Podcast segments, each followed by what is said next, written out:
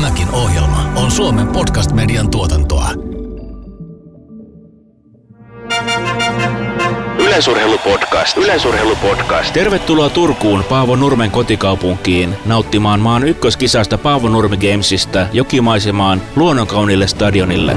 Yleisurheilupodcast.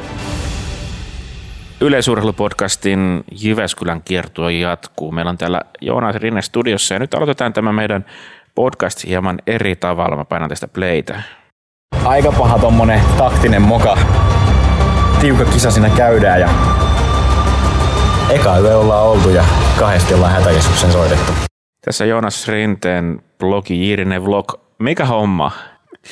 Kyllä se on aina tota, vlogi pitää aloittaa kovalla draamalla, että saadaan ihmiset kiinnostumaan. Että tämä nyt oli audiopätkä siis tosiaan mun Kalevan kisan vlogista, että niin haluat tietää, että mitä siellä tapahtuu. Mikä tuo hätäkeskushomma on? No siinä kävi silleen, että tota, mä siinä vlogissa, vlogissakin sitä kerron tosiaan, että tosiaan meillä oli yöllä herättiin siihen, että oli hätäkeskukseen. Tai siinä tota, hotellihuoneessa oli tämmöinen puhelin, mikä nyt aina hotellihuoneessa on.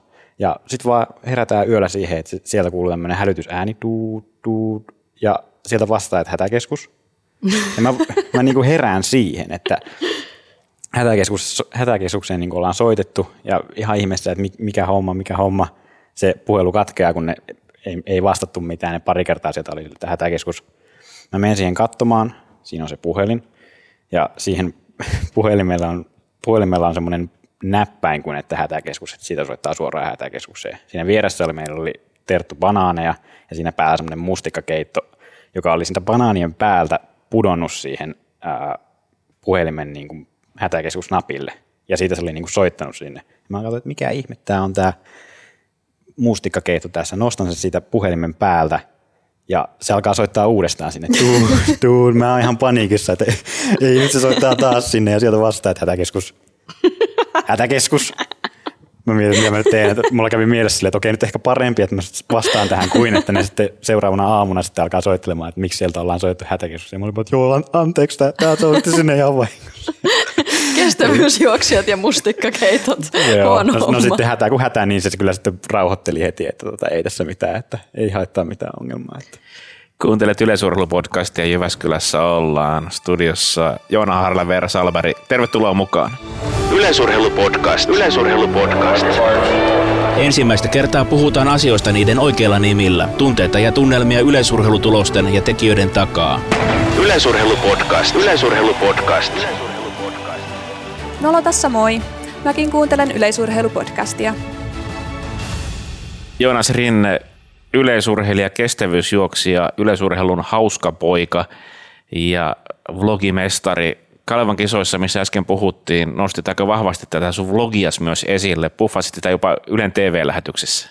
Joo, kyllä se nyt kävi mielessä, että tota, onkohan se ihan ok laittaa tänne kilpailunumeron taakse, mutta laitettiin sinne tosiaan vlogimainoskin sitten YouTube-kanavalle. Kyllä se ihan toimii itse asiassa. Että siinä tuli niinku joku 600 uutta tilaajaa tuli siinä niinku parissa päivässä sitten TV-mainoksen ansiosta. Mutta kuka on tämä Joonas Rinne, joka taistelee Topi Raitasen kanssa jatkuvasti loppukireistä ja tämä kaveri tekee ennätyksiä ja todella kovia tuloksia. Se selviää tässä jaksossa. Yleisurheilupodcast. Joonas, me ollaan täällä Jyväskylässä. Sä oot syntynyt Karstulassa, Saarijärven pullistusseura. Miten sä oot päätynyt Jyväskylään?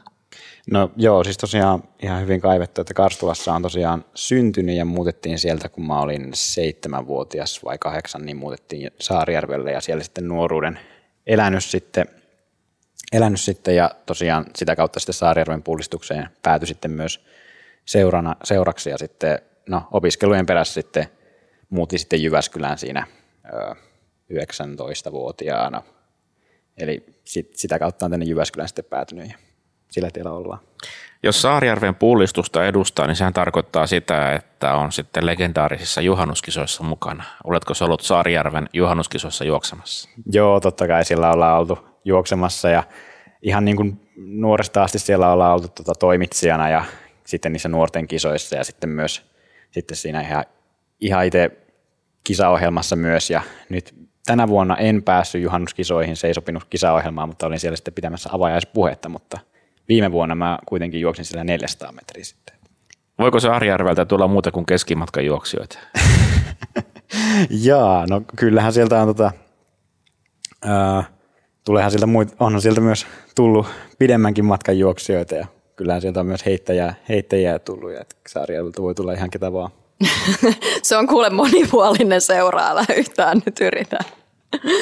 No hei, sun oma yleisurheilupolku on alkanut aika nuorena, eikö vaan? Tilastopajasta löytyi merkintä 10-vuotiaana aikoi kisoja. Kyllä, kyllä. Jo nuoresta asti on niin vanhemmat vienyt tota, yleisurheilukisoja ja sitten myös sitten kun ollut seura, seuratoiminnassa niin kuin lapsesta asti, niin sitten sitä kautta ollaan sitten kierretty kaiken maailman kisoja. Että aika silleen, olisiko silleen just joku kahdeksanvuotiaasta, kymmenvuotiaasta aloittanut niin kuin sen ää, yleisurheilun niin kuin harrastusmielessä.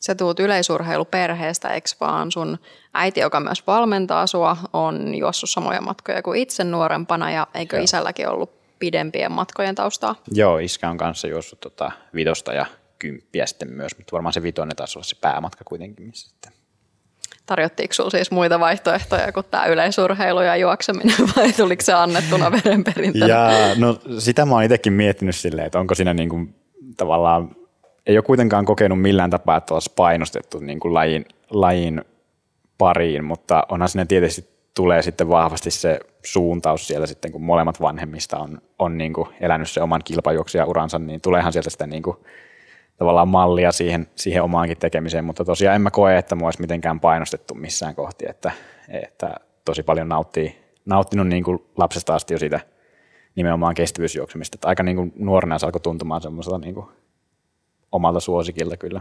Ja mikä hiihto ollut sitten vaihtoehto? No kyllä mä hiihtoakin äh, lapsena on harrastanut ja kilpailutkin jonkin verran, mutta ei silleen, niin kuin, ei silleen niin kuin kunnolla – että mä en sitten tiedä oikein, mistä se sitten jäi. Ehkä itsekin ehkä vähän se tavallaan se välinepuoli sitten ehkä vähän rupesi hiertämään siinä, että kun pitää tavallaan aina se voitelu ja kaikki tämmöinen onnistuu, että se niin kuin on mukavaa. Juokseminen on paljon suoraviivaisempaa kuin lenkkarit jalkaa vaan, niin, niin ei tarvi kyllä, murehtia kyllä. sen enempää. No millainen lapsuus sulla muuten on ollut siellä Saarijärvellä tai sitten Karstulassa? No No joo, Karstulassa mä oon tosiaan niin nuorena, että siellä nyt sitten tavallaan mä kävin ykkösluokan Karstulassa, mutta sitten Saarijärvi on se, minkä kokee niin kuin nimenomaan sitten, missä sen lapsuuden on ja nuoruuden niin kuin viettänyt, että sen kokee niin kuin siinä mielessä vahvasti myös kotipaikkakunnaksi. Ja, ää, niin minkälainen? No aika semmoinen peruslapsuus, että käytiin koulut ja lukio, lukio siinä niin kuin normaaliin tahtiin. Lukiossakin mietittiin, että tarviiko sitä käydä neljään vuoteen, mutta kolmeen vuoteen se meni niin kuin ihan normaalia tahtia ja siinä niin kuin urheilu tuli, tuli siinä hiljalleen mukana ja siinä ehkä se valmentajasuhde äidenkin kanssa rupesi hiljalleen muotoutumaan, että se ei, vähän vaikea kysymys aina kun kysytään, että mistä asti on alkanut harjoittelemaan, kun ei ole semmoista yhtä päivää, että no niin, tässä on tämä harjoitusohjelma, että tästä lähdetään. Että se on silleen niin kuin pikkuhiljaa lähtenyt, että äiti on niin kuin lähtenyt ehdottamaan jotain, että pitäisikö tämmöistä ja tämmöistä tehdä. Että se on vähän semmoinen hiljalleen, hiljalleen siirtymä siihen, tota, että ruvetaan puhumaan valmentajasuhteesta, mutta ehkä mä siihen 14-vuotiaasta eteenpäin sitten alan sitä, niin kuin, on, on sitä laskenut, mutta aika siitäkin, siitäkin silleen pikkuhiljaa vaan sitä harjoittelua tuotu. Eli kerrataan, äiti Minna valmentaa 800 500 metriä juoksia ollut isä lihashuoltaja, jossa on myös pidempiä matkoja ja sisko, sisko ja siskos Minttu on tällä hetkellä sullissa seurapalvelussa hommissa, että niin koko perhe elätte ja hengitätte tätä yleisurheilua. kyllä sillä on taustat, taustatyöt tehty, kyllä, että toi iske, iske lihashuolto kanssa kaivettu, että tota, kyllä pitää, pitää paikkansa. Että, joo, Minttu oli tota, pääsi tosiaan nyt töihin, töihin sullille ja se oli kyllä hieno, hieno homma ja ei muuta kuin terveisiä Mintullekin vaan, jos, jos kuuntelee. niin toivottavasti kuuntelet Sullin työntekijä sentään. No, tuleeko no. sustakin sitten joku yleisurheilutyöntekijä? No, olisihan se siis mukavaa niin kuin jatkaa, jatkaa kyllä yleisurheilupiirissä niin kuin uran, uran jälkeenkin. Et en ole sitä vielä niin tarkasti miettinyt, mutta ehkä jollain niin kuin sullilla tai sitten jotain kautta niin kuin muu, jotain muuta kautta sitten yleisurheilun parissa niin kuin toimia, kun on, on, mä jotenkin tosi paljon pidän sitä yleisurheilun niin kuin yhteisöstä kyllä. Että.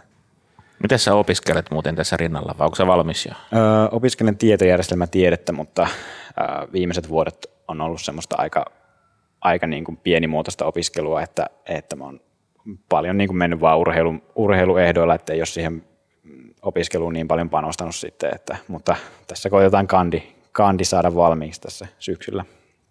Tai se itse asiassa on valmis, mutta pitäisi vaan pisteet vielä saada kerättyä, että saadaan paperit ulos. Yleisurheilupodcast. Yleisurheilupodcast. Paavo Nurmi Games sai alkunsa 1957. 64 vuotta sitten, kun Nurmen seura Turun Urheiluliitto lahjoitti juoksijalegendalle nimikkokisan 60-vuotislahjaksi. Yleisurheilupodcast. Opiskelujen ohella teet ilmeisen paljon näitä videohommia, mistä saatiin jo vähän ääninäytteitäkin. Niin miten sä oot ajautunut siihen maailmaan? No jotenkin ehkä se videohomma on semmoinen, että se on mua tosi nuoresta asti ruvennut kiinnostamaan. Ihan silleen niin kuin tavallaan oma-aloitteisesti lähtenyt vaan tekemään ja kiinnostumaan niistä et kattonut YouTubesta kaiken maailman tutoriaaleja, miten tämmöistä ja tämmöistä pystytään tekemään. Ja ihan niin kuin, niinkin nuoresta just, että jollain äiti jollain simpukka puhelimella on pystynyt kuvaamaan videota, niin mä olin, että ei vitsi, tällähän pitää kuvata tämmöinen ja tämmöinen vide- vide- video. Ja, ja tota, se on niin kuin jotenkin vaan sitä omasta kiinnostuksesta kasvanut semmoiseksi niin kuin rakkaaksi harrastukseksi ja nyt se on sitten jo ihan ammattikin sitten, että, että jotenkin se vaan se kiehtoo tämmöinen niin kuin kerronta, mitä siinä pystytään tekemään ja niin kuin pienillä asioilla luomaan niin kuin ihmisille sitä tietynlaista tunnereaktioa ja tunnelmaa. Viettääkö sinua enemmän se kuvaaminen vai se leikkaaminen vai sisältö? Niin, oikeastaan niin kuin kaikki, kaikki vaiheet melkein, sitä, melkein se käsikirjoittaminenkin kiinnostaa ja sitten se kuvaaminen ja leikkaaminen. Ehkä niin kuin ihan nuorena mua kiinnosti ehkä enemmän se, niin kuin se leikkaaminen oli se, että mä halusin päästä leikkaamaan ja niin kuin kasaamaan sen videon yhteen, mutta nyt, nyt sitten ehkä se kuvaaminenkin on tullut silleen, että tuntuu, että se on niin kuin, siinä kuvauspäivässä on aina jotain semmoista tiettyä taikaa, mitä saadaan aikaiseksi. Tuolla Jukolan viestissä katoin tuossa kesällä loppukesästä, siellä on tämmöinen juokseva kamera ukko, jolla on kamera kädessä ja se menee, kimpaalin kanssa siellä juoksee mettässä. Joo, mä oon, mä oon nähnyt kanssa nämä. Ei semmoinen homma kiinnosta. Jaa, no siinä pitäisi ehkä sitten osata sillä metässäkin juosta. Vähän riskialtista ehkä tässä urheilun ohella, mutta ehkä sitten jälkivuosina. Niin, tai mutta- Topi voi koutsaa Niin, sitten niin, mutta metsässä juoksemiseen. Mutta ihan kieltämättä on tullut mieleen sille, että tuossa olisi ihan hyvä homma. Ää, joo, kieltämättä ei löydy ehkä kovin montaa niin kuin kilpailukykyistä haastajaa, mitä juoksuvauhteihin tulee.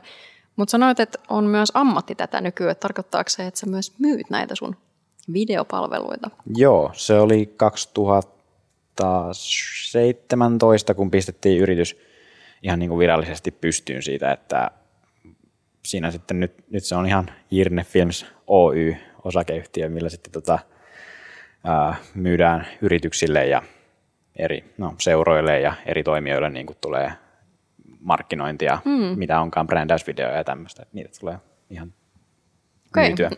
Aika hauska sivutoimi varmaan urheilun ohella menee, On. menee aika kivasti yhteen jopa. On, on joo, ja tosi semmoinen niin kuin, tavallaan niin eri maailmat sitten, ja kuitenkin sitten samalla tavalla, samalla myös pääsee sitten jossain seuratoiminnassa myös sitten kuvaamaan sitä urheilutoimintaa, että niin kuin yhdistää toisiaan hyvin, ja sitten myös tasapainottaa toisiaan hyvin, että ää, mitäs mä menisin sanoa?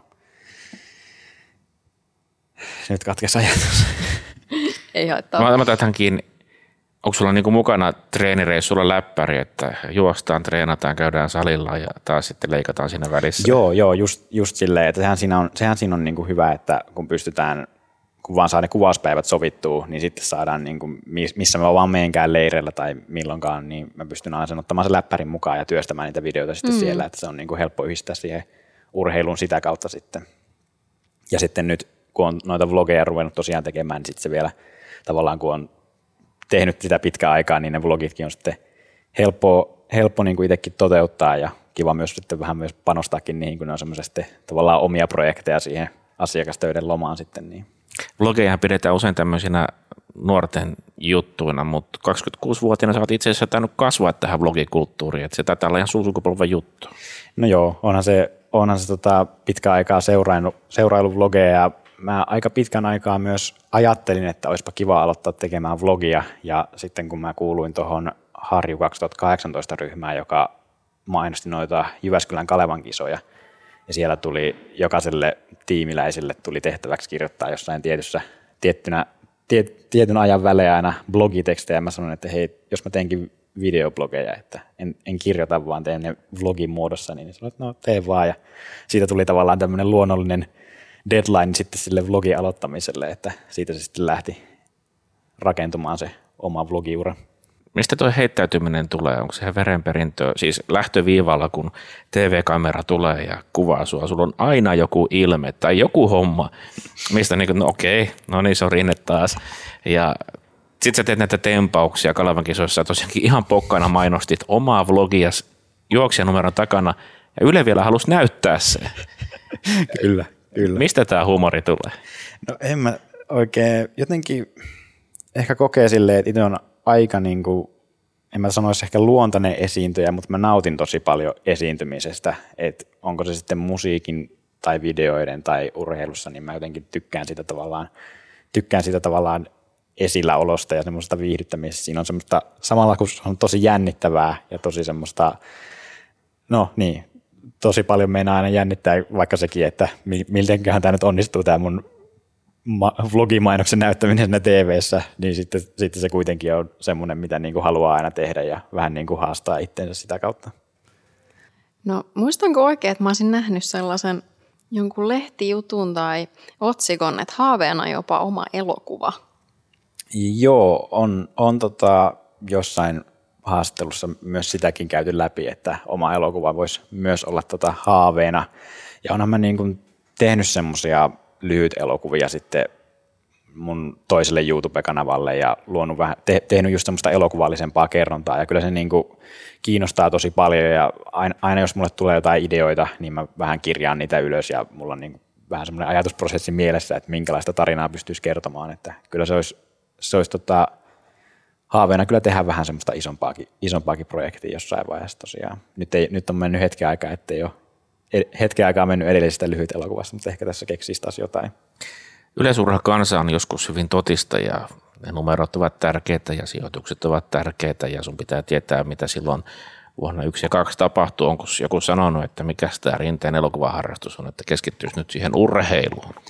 Jaa, no ei, ei ole kyllä kukaan, kukaan sanonut, että, että tota, ehkä sitten jossain vaiheessa, jos, jos vielä, vielä tota vähän tulee suuremman kansan tietoisuuteen, niin sitten ehkä, mutta ei ole, ei ole kyllä kukaan sanonut silleen, että, että mitä sä jaksat niitä videoita kuvailla.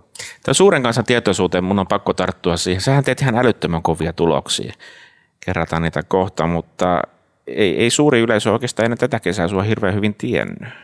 Niin, se on ehkä silleen hiljalleen ollaan noustu sinne tota Suomen, Suomen tota kärkeen ja ehkä niin kuin tulee vähän sitten tavallaan se, että multa kysytään, että no mikä on nyt sitten yhtäkkiä keksitty joku kikka, millä, millä ollaan taso, taso nostettu tosi vahvasti, mutta ei siinä semmoista niin kuin yhtä mitään kikkaa ole ollut, että pikkuhiljaa ollaan saatu niin kuin monta vuotta putkeen saatu treenattua tosi hyvin ja sieltä ollaan hiljalleen noustu portaita ylöspäin niin kuin lähemmäs sitä huippua sitten. Kun ajettiin tänne Turusta Jyväskylään, niin Veera, sä kävit tilastopajan sivuilla ja muutenkin kertasit Joonaksen uraa ja itse asiassa todettiin, että sehän on muuten aika komea. No joo, ehkä sellainen, mitä, mitä itse tässä aiemmin äh, hämmästelin ja kiinnitin huomiota näin entisenä kestävyysjuoksijana, että sehän on tosi poikkeuksellista, että on tollainen tarina kuin sulla, että sähän oot vähän niin kuin jatkuvasti kehittynyt. Sieltä ei löytynyt sellaisia 800 metrillä sulta taisi olla muutama vuoden pätkä. Et ennätys ei hilautunut selkeästi alaspäin, mutta tonni vitosella siellä näkyy aika selkeä kehityskaura, että kehitystä on tullut vuosittain ja sitten nyt myös aika pitkä pätkä kasilla sitä, että joka vuosi olette saanut tosi systemaattisesti hinattua ennätyksiä paremmille lukemille, niin onko sä itse samaa mieltä, että se on ehkä se, se taikasana jatkuva parannus ja kehitys vai onko jotain, mihin me ei olla osattu kiinnittää huomiota? No joo, ehkä just tolleen, että tavallaan hauska just ajatella silleen, että miltä se näyttää ulkopuolisen silmään, kun katsoo tuota tila, tilastoa, koska itse sen kokee just silleen, että oli silloin junnuna vähän semmoinen junnu tavallaan lupaus ja semmoinen juoksin 17-vuotiaana öö, silloisen 800 metrin ennätyksen. Nyt se mm, sitten, Suomen ennätyksen, joo. Joo, joo niin, niin ei, Kyllä. Su- Suomeen, Suomeen, Suomeen ennätyksen juoksen 17-vuotiaana. Nyt se sitten, no muutama vuosi siitä, niin Teijula Julasen rikko ja nyt sitten Liisen rikko sitten tota, viime vuonna, mutta silloin se oli Suomen ennätys. Ja siitä eteenpäin sitten tuli semmoiset vähän vaikeimmat vuodet. Mulla oli siinä allergiaoireita tosi vahvasti ja sitten tota, no mykoplasma myös todettiin ja sitten ehkä myös voimaharjoittelussa tuli myös semmoista haastetta, mitä, mitä ei ollut huomattu, että nuorena se vielä meni, mutta sitten kun rupesi tavallaan urhe, niin kuin mieskin kehittymään siinä, niin tavallaan sitten vähän niin kuin ehkä semmoinen suhteellinen voimataso meinas kehosta vähän hävitä. Ja siinä oli niin kuin 18-vuotiaana 19, 20, 21, olinko mä vasta 22-vuotias, kun mä rikoin sen mun 800 metrin ennätyksen. Ja ne oli silleen aika nihkeet vuodet, että tuntui, että kun aina vaan siitä muodostui semmoinen aika mörkö siitä 17-vuotiaana juostusta ennätyksestä, varmasti muistan se aina sen ennätyksen, että, että tota, ää, si, ne mä niin kokisin semmoisena vaikeimpina vuosia ja sen, siitä eteenpäin on sitten taas niin kuin tulos, tuloskunto niin kuin lähtenyt vahvasti eteenpäin.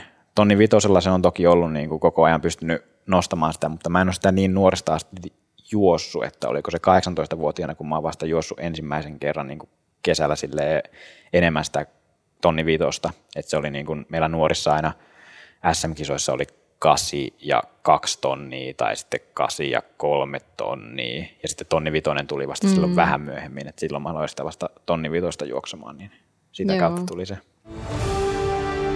Yleisurheilupodcast. Yleisurheilupodcast. Jos katsoo tätä sun dataa, niin 800 metrin ennätys on 1.45.96 ja 2000-luvulla ainoastaan Virso Kirva on jos kovempaa ja sitten tullaankin sitten tosi koviin takavuosien nimiin. Se on joo, se, se tuntuu aika hurjalta, että se kausi tosiaan päätti tuommoisiin lukemiin, että toki niin kuin viimekin kesä oli hyvä, sai juostua 1.47 alkuisen ajan ja tälle kesälle oli niin kuin laitettu, niin kuin tuolle 21 kesälle oli tavoitteeksi laitettu, että se olisi 46 alkuinen kasi olisi niin kuin tosi hyvä. Ja sitten mä juoksin Paavo Nurmi Gamesissa sen jo heti sen niin kuin 46 ja alaosia ja se tuli niin kuin, vaikka tiesi, että on hyvässä kunnossa ja on mahdollisuus josta ennätys, niin se tuli silti aika niin kuin puskista, että se meni noin paljon, noin koville lukemille ja sitten tota, Laadessa vielä sai parannettua sen niin kuin 4-5 alkuiseksi, niin on, oli kyllä niin kuin kasin puolesta oli kyllä aivan niin kuin yllättävänkin kova kesä kyllä. Että. Eikö toi ihan top 10 lukemissa Suomen? Kaikkia aikoja yhdeksän, yhdeksänneksi paras suomalaistulos ja sinne tosiaan kärkikymppi ei ole kauheasti murtautu ja ollut tässä viime, viime vuosikymmeninä. Et ihan käsittämättömän kova aikahan se on.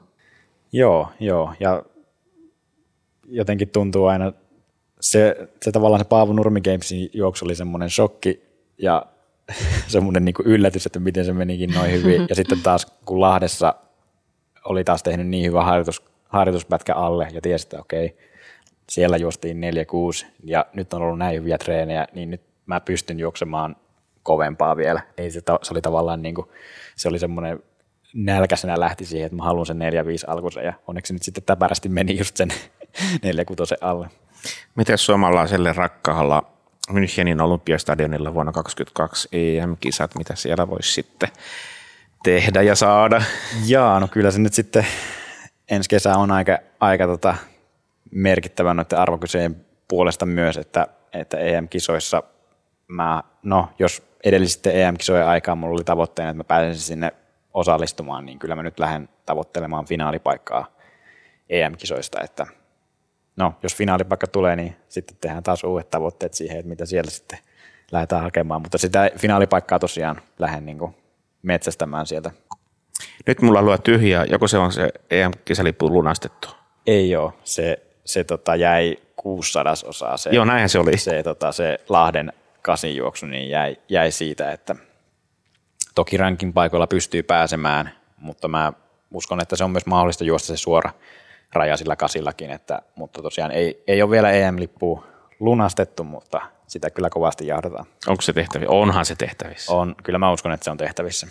Totta kai se on tehtävissä, jos se on ihan sadasosien päässä ja toi EM-kisapaikan lunastaminenhan on nyt tosi erilainen kuin aikaisemmin, kun me ollaan ekat kertaa EM-kisoissa myös tässä ranking-järjestelmässä. Et aiemminhan kun on ollut vähän erilaisia rajoja, niin ne on myös ollut alempana, että nythän nämä rajat on ihan järkyttävän kovia näin Joo. niin kuin EM-kisan näkökulmasta, kun ekat kertaa sellaisia katselee. No hei, tonni vitosella, kaikkien aikojen 13 paras tulos. Ja siinä erityisesti sulla on ollut aika jatkuvaa se kehityskäyrä, nipistetty sekunteja joka vuosi. Niin miltä tuntuu ajatus, että jos kehitys jatkuu ensi vuonna ja sä pääset uudelle sekuntiluvulle eli 337 pohjalle, niin silloinhan se pomppaat aika korkealle tässä kaikkien aikojen tilastossa. Mm, taidat mennä sinne ihan top kutoseen ja oikeastaan aika kovia päänahkoja. Siinä kohtaa nappaat Samuli Vasalaa, Mika Maaskolaa, Ari Paunosta. Ylipäätään 2000-luvulla tätä sun nykyistä aikaa paremmin on juossut vaan Topi, Vasalan Samuli ja Niklas Sandels. Mitä ajatuksia? Onko 337 se, mitä sä lähdet ensi vuodelta hakemaan vai onko tavoitteet vieläkin korkeammalla? No tota, tonni vitosella ehkä tälle kesälle oli tavoitteena, että olisi 338 alkunen se tonni vitonen ja se niin kuin onnistui, mutta se tuli tavallaan kanssa myös niin varhaisessa vaiheessa kautta, että totta kai se kasvatti sitä nälkää, että haluaisi vielä sitä kovemmaksi ja sitä nyt ei, sitä nyt ei saatu onnistuttu saamaan, mutta niin kuin taso kuitenkin nousi eteenpäin ja tuntui, että olisi niin kuin ollut ehkä se 337 alkunen jo niin kuin tämän, tämän kauden niin kuin mahdollisuuksissa, jos olisi vaan kaikki osunut kohdilleen. Ja kyllähän se siinä tonni vitonen on ehkä semmoinen matka, että kun ollaan, ollaan siinä niin kuin parin sekunnin päässä mistä vaan, niin ei se niin kuin mahdotonta ole ajatella sitä top ykköstäkään niin kuin ensi kesälle. Sitä Suomen ennätys 336 ja alaosia, että, että tota, ei sekään niin kuin mahdoton ajatus ole, mutta toki siihen, toki siihen matkaa vielä on, että, että tota, vähän paha sanoa, että mikä on se, mikä on se mihin on ensi kesänä tyytyväinen, 337, mutta toki niin kuin nälkää siihen 336 olisi tosi paljon, että lähdetään jahtaamaan parasta mahdollista vaan, mitä pystytään saamaan, että mä uskon, että on, on niin kuin tonni vitosella paljon otettavissa. No sehän kuulostaa oikein hyvältä. Yleisurheilupodcast. Yleisurheilupodcast. Paavo Nurmi juoksi Suomen maailmankartalle. Nurmen viisi olympiakultamitalia Pariisin kisoissa eivät unohdu. 1500 ja 5000 metriä tunnin sisään. Kaksi kultamitalia. Yleisurheilupodcast. Viime kesänä tavattiin muutaman kerran noissa GP-kisoissa, tehtiin sinusta videotaululle videoita ja, ja ne vähän leikkimielisesti heitettiin he tullaan koko kesä sekä sinun että Topi Raitasen kanssa. Teillä oli tämmöinen skapa, että sä johdat aina sinne viimeiselle suoralle asti ja Topi menee ohi. Mutta ilmeisesti tästä Topin vauhdista on sulle myös iloa. Joo, onhan siis, ja Topi on niin tosi tavallaan tosi, tosi kova kilpailija ja tosi niin kiva ollut pä- päästä niin nä- näkemään sitä niin kuin leireilläkin tälleen sitä tekemistä, tekemistä, Topi suhtautuu tosi ammattimaisesti ja on tosi tarkka, tosi tarkka ja tota, kova niin kuin harjoittelemaan, että siitä se niin kuin vie omaakin tekemistä tosi paljon eteenpäin, kun siinä on, on niin kuin vierellä tuommoinen olympiatason meniä, että, että tota, se, se niin kuin koko ajan, koko ajan saa it, itseäkin ajattelemaan sille, että mitä mä pystyisin tekemään vielä vähän paremmin ja että kyllä mä niin kuin koen, että se on tuommoinen keskinäinen kilpailu niin kuin vie, vie niin kuin tosi, tosi vahvasti niin kuin eteenpäin. No milloin Mr. Rinne on se, joka sitten etusuoralla sanoo heippa? No Jyväskylässähän se oli jo aika lähellä, aika lähellä, Aika lähellä oli.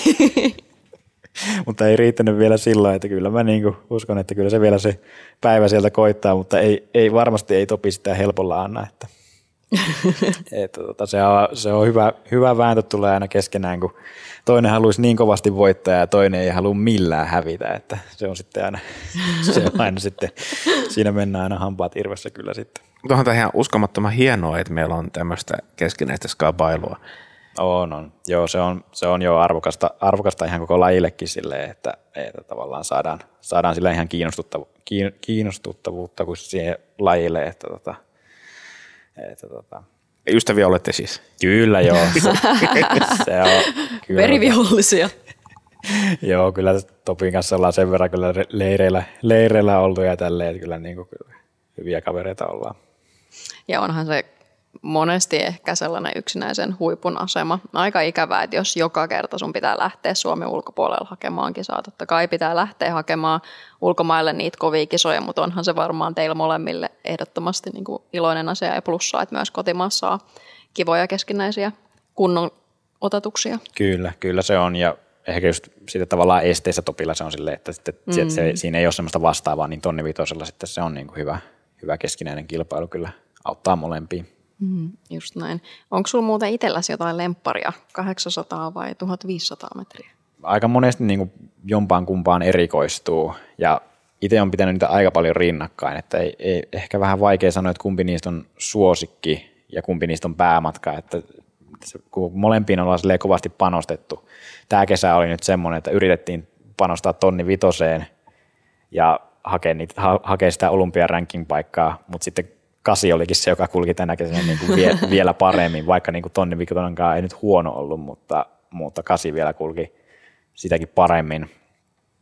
Että kasia mä oon just ihan nuoresta asti, se on siinä mielessä rakas, rakas laji kyllä, ja tonni vitosella taas sitten kokee, että sitten se kasin tuoma nopeus sitten auttaa siinä tonni vitosella taas sitten tosi hyvin.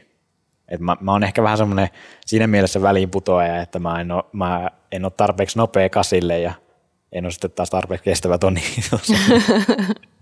Et mä oon vähän siinä, vähän siinä semmoinen mole, molemmista jotain tyyppi. Että Eikö se maili on vähän lyhyempi? Maili on vähän pidempi. niin on, no. Joo, no mä, mailiikin mä haluaisin kyllä joskus testaa, että olisi tota sub, sub 4 maili on kyllä semmoinen, minkä haluaa laittaa bucket listiltä pois jossain vaiheessa. Miten tämä valmentajasuhde nyt oikein sujuu? Me ollaan tässä podcastissa monessa jaksossa keskusteltu valmentamisesta, valmentajasuhteesta, jopa valmentajien vaihdosta. Sä oot pitänyt äitisi valmentajana. Minkälaista se nyt sitten on, kun äiti valmentaa aikuista poikaa? No, onhan siinä tietyt haasteensa myös. Tavallaan siinä välillä mein, meinaa tuntua siltä, että meneekö niin kuin joku tämmöinen äidin ja valmentajan rooli, niin kuin me, alkaako ne menemään päällekkäin. Et siinä, siinä ehkä tulee niitä haasteita, mutta loppujen lopuksi mä näkisin, että meidän valmentajasuhde toimii tosi hyvin. Että se on semmoinen kommunikaatio pelittää hyvin ja äiti tuntee tosi hyvin, millainen urheilija mä oon ja osaa niin kuin sitä kautta – aika niin kuin pienistäkin asioista sille treeniä seuratessakin se pystyy sille katsomaan vähän, että minkä, minkälainen päivä on tänään ja nopeasti pystytään tekemään muutoksia treeniohjelmaa ja tälleen, että, että se on niin kuin tämmöinen joustavuus tulee tosi hyvin, että kun kommunikaatio pelaa, niin siinä saada, pystytään sitten nopeasti reagoimaan erilaisiin tilanteisiin. Jos tulee vaikka joku, joku tota, jotain pientä kolotusta jalkaa, niin sitten pystytään nopeasti vaihtamaan kaikki niin kuin siihen, siihen sopivaksi sitten ja jos tulee jossain vaiheessa joku vähän huonommin mennyt treeni tai tuntuu, että treenissä oli jotain vähän epä, epänormaalia, niin sitten nopeasti pystytään niin kuin mukauttamaan sitten harjoitusohjelma sen mukaan. Että kyllä mä kokisin, että se hyvin toimii se meidän.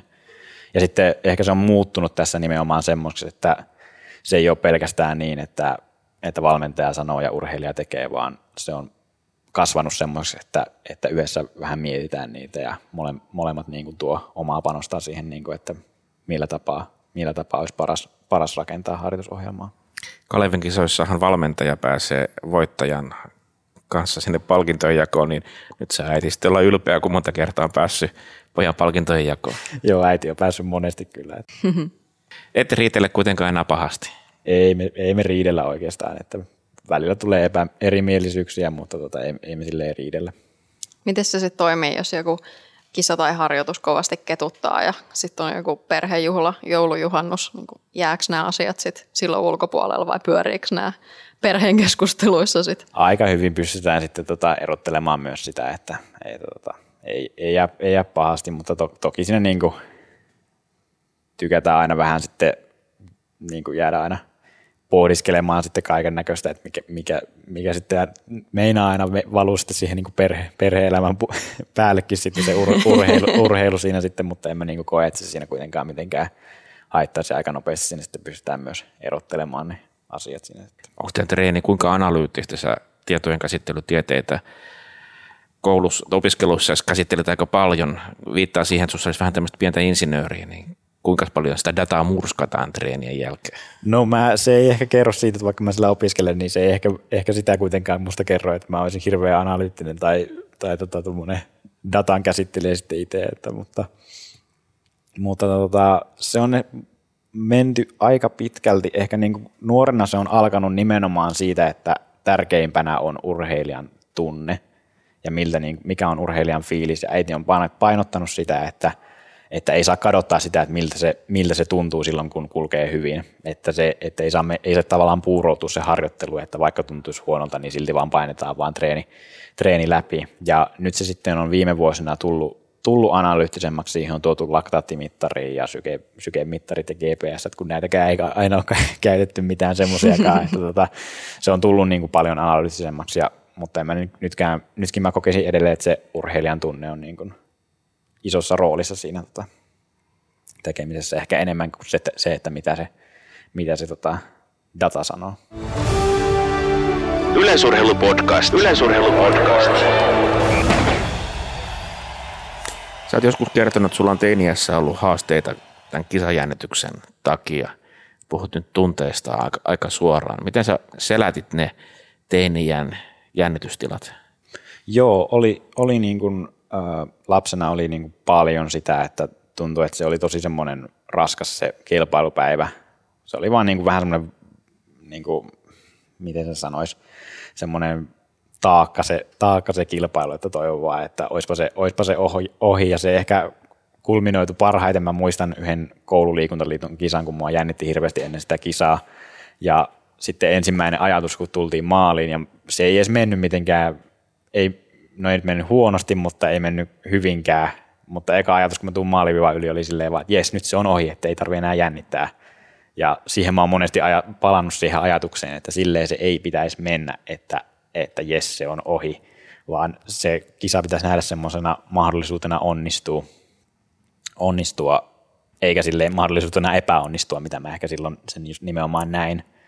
Ja jotenkin sen on just tälle vuosien mittaan oppinut just kääntämään sitä ajatusta silleen, että, että hei, mä oon treenannut hyvin, kunto on hyvä, ei mitään, tässä on nyt mahdollisuus näyttää se hyvä kunto. Jos ei se onnistu, niin ei sitten tulee aina seuraava kisa ja sen on niin kuin keski, koittaa niin kuin aina keskittyä siihen, että vaan ei niin kuin ajat, kilpailuun mennessä ei sille ajattele sitä epäonnistumista oikeastaan ollenkaan, että, tai, tai siis ei, ei sano, että ei ole ollenkaan, mutta tavallaan keskittyminen on koko ajan siinä, että kun mä käyn sitä kisaa läpi, niin mä koko ajan mietin kaikkia mahdollisuuksia, millä tavalla se voi onnistua se kisa eikä että millä tavalla se voi epäonnistua. Että se on ehkä se on vaikea asia opettaa kenellekään ihan tosta vaan, että se vaatii semmoisen, niin kuin mäkin sanoisin, että se on tässä viimeisen kymmenen vuoden aikana varmaan hiljalleen muotoutunut se, että, että nykyään kun mä menen kisa, kisaviivalle, niin mä niin kuin nautin,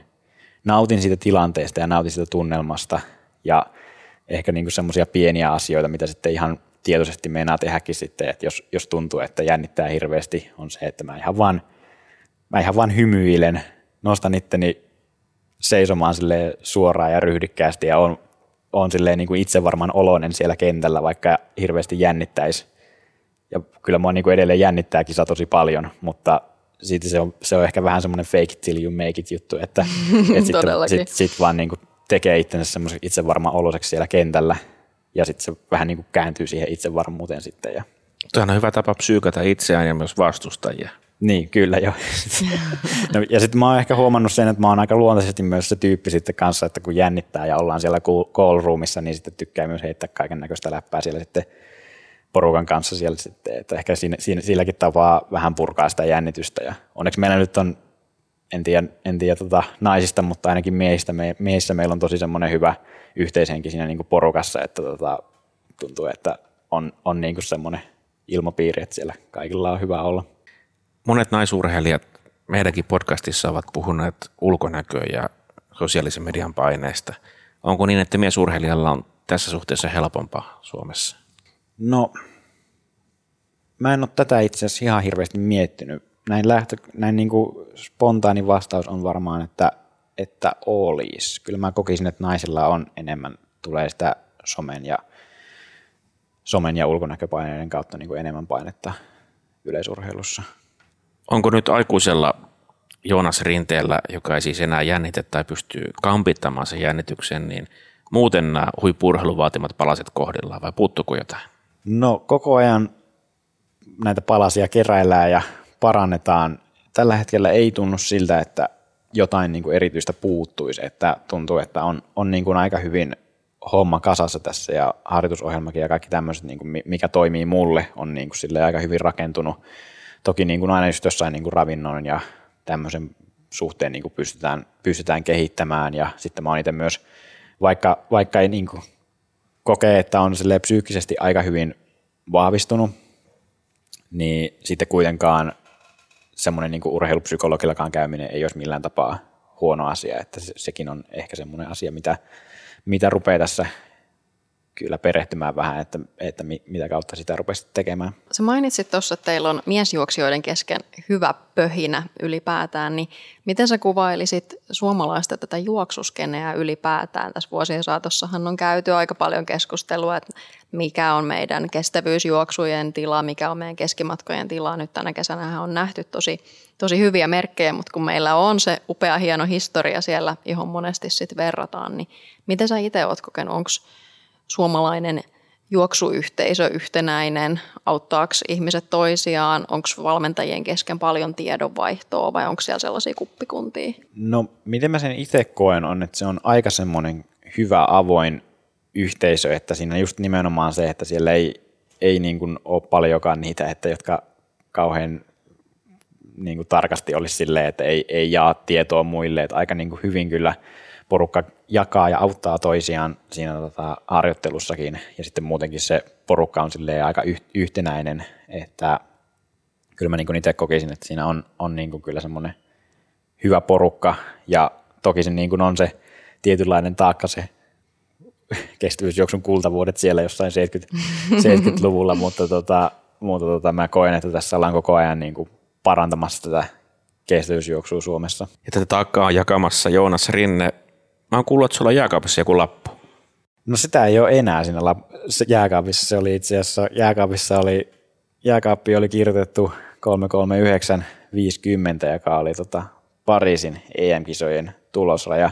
No, ne EM-kisat peruttiin. Tavoite pysyi kuitenkin samana ja Jyväskylässä, kun pystyi juoksemaan se alle, niin se, se lappu on nyt tuhottu. Onko siellä jotain uutta lappua tilalla? No ei ole vielä, ei ole vielä tullut, mutta varmaan tässä pitää, tässä pitää joku taiteella, että saadaan tota vähän, vähän tota, joka päivä kun käy jääkaapilla, niin vähän motivaatio muistettu sitten. Tavoitteellinen kuitenkin olet.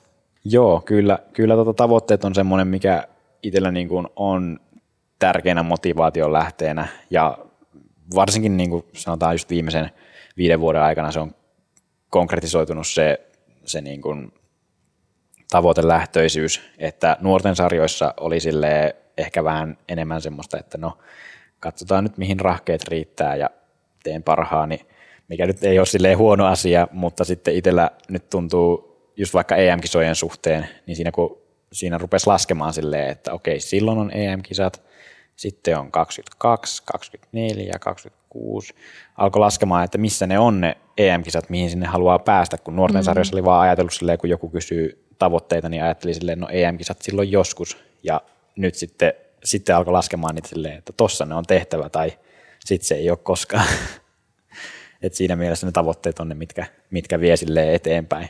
Eli mitali olisi mieluisampi kuin joku superhuippu tulossa. Jaa, no sitä sitten, mm, sitä me ollaan itse asiassa mietitty, että kumpi mieluummin tekisi Suomen ennätyksen vai ottaisi EM-mitalin tai joku tämmöisen, niin olisi se siinä mielessä kyllä mieluisampi se EM-mitali, koska se on semmoinen, että sitä ei kukaan ota pois, mutta Suomen ennätyksen pystyy aina joku rikkomaan.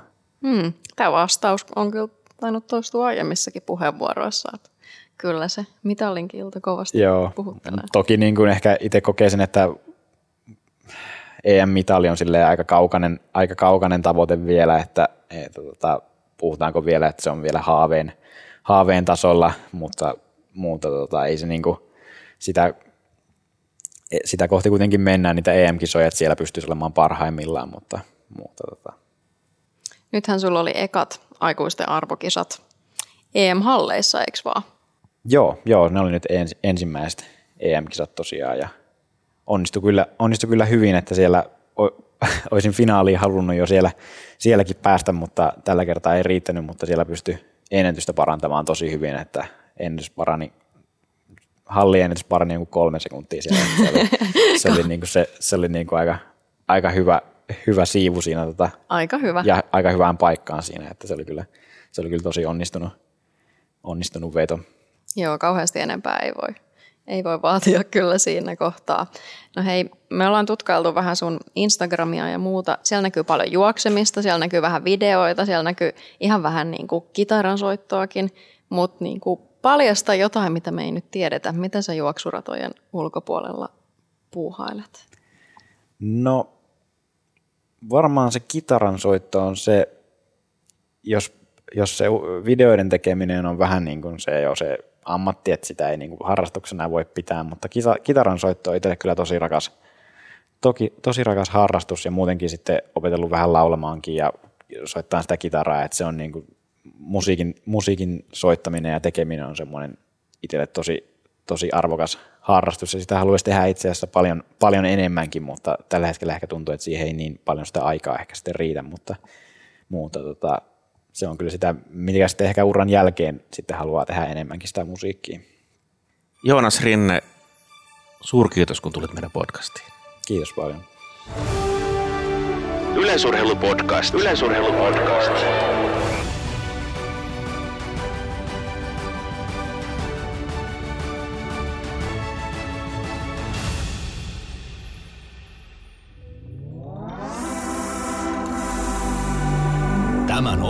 Tuotti Suomen Podcast Media. Jos pidit tästä ohjelmasta, muista seurata podcastia Spotifyssa tai arvostele ohjelma Apple Podcastissa, niin muutkin löytävät ohjelman pariin.